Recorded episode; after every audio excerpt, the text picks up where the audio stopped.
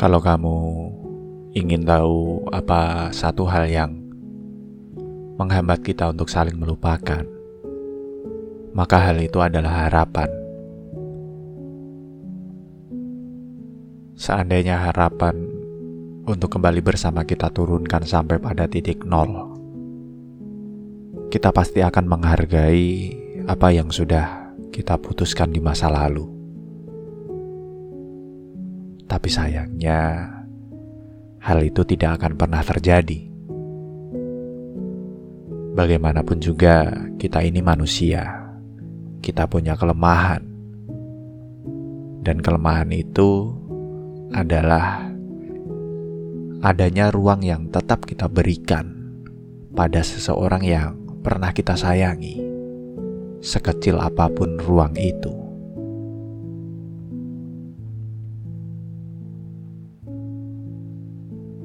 Melupakan bukanlah sesuatu yang bisa dipaksakan. Lucu memang ketika seseorang berusaha keras untuk melupakan seseorang, yang terjadi malah sebaliknya. Semakin dipaksa ingatan untuk hilang, maka semakin jelas bayang-bayang seseorang yang ingin dilupakan itu. Cara kerja otak tidak bisa ditebak. Ketika dia dipaksa, maka dia akan memberontak ada saja hal-hal di sekitar yang mengingatkan pada sebuah kenangan.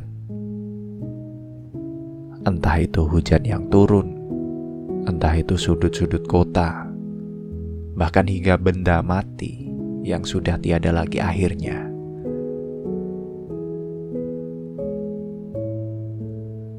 Aku paham apa yang sedang kita alami. Kita saling merindu kita merindukan masa-masa di mana kehidupan berjalan seperti apa yang kita inginkan. Kita hendak melaju ke timur, angin mendorong kita dari arah barat. Kita hendak melaju ke utara, angin mendorong kita dari arah selatan. Namun sekarang, angin sedang tidak bersahabat. Dia memporak-porandakan kapal kita hingga akhirnya kita terpisahkan dan saling merindukan. Ada secuil harapan untuk bertemu, lalu kembali menyatukan. Tapi keadaan sudah tidak lagi memungkinkan.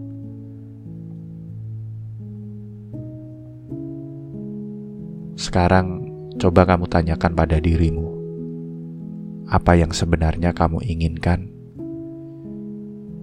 dan bagaimana mungkin dulu keputusanmu mengatakan sebuah perpisahan, lalu sekarang yang kamu inginkan sebuah kebersamaan. Apakah bijak meraih kembali apa yang sudah kamu muntahkan? Apakah keputusan yang sudah dituliskan kemudian dihapus begitu saja tanpa memahami dampak apa yang sudah ditimbulkan. Kalau kamu tidak tahu jawaban dari semua itu, aku pun begitu. Aku tidak tahu apa yang harus aku lakukan terhadapmu. Kita sama-sama terjebak pada keadaan yang menjengkelkan ini.